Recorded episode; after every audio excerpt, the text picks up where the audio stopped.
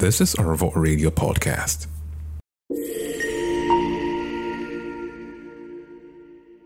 For most of the time, we want the hands of time to go back. Maybe certain mistakes you want to fix, maybe a life you want to build. And then we want this rewind with the knowledge we have now. We want to go back in time with the wisdom that we already acquired going forward, which is impossible. That would be cheating nature. I don't think nature is going to permit you to go all the way back if that's possible with what you know now. So if you're going all the way back, you're just going to start over again, still the same person, and you will do the same thing. You know, I'm of the opinion that even if you take me back to 10 years ago, I'll still do the same thing I did 10 years ago because I'll be going back without the things I know now.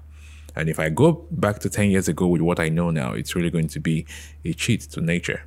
That's not going to work. So we're all going forward regardless. So it's like a cassette. We go all the way back or you go all the way forward. And they ask you, you're going all the way forward, else you're going all the way back. And for some people, wishes go without consequences. Well, there are consequences for seeking a rewind back in time. And this brings me to this particular scene where we have to connect the dots of Africa and connect the dots that actually brought us together as humans and blacks. When our fathers, our great grandfathers, were in charge of everything, in absence of the white man, in absence of slavery, in absence of everything that we deem not suitable enough. Perhaps things have happened over the years good, bad, some very bad history, some very good history, depending on where you're standing and how you've benefited from it. So, going far. But then we're going to discuss the consequences of going back, if there's any, or the benefit of going back, if there would be any.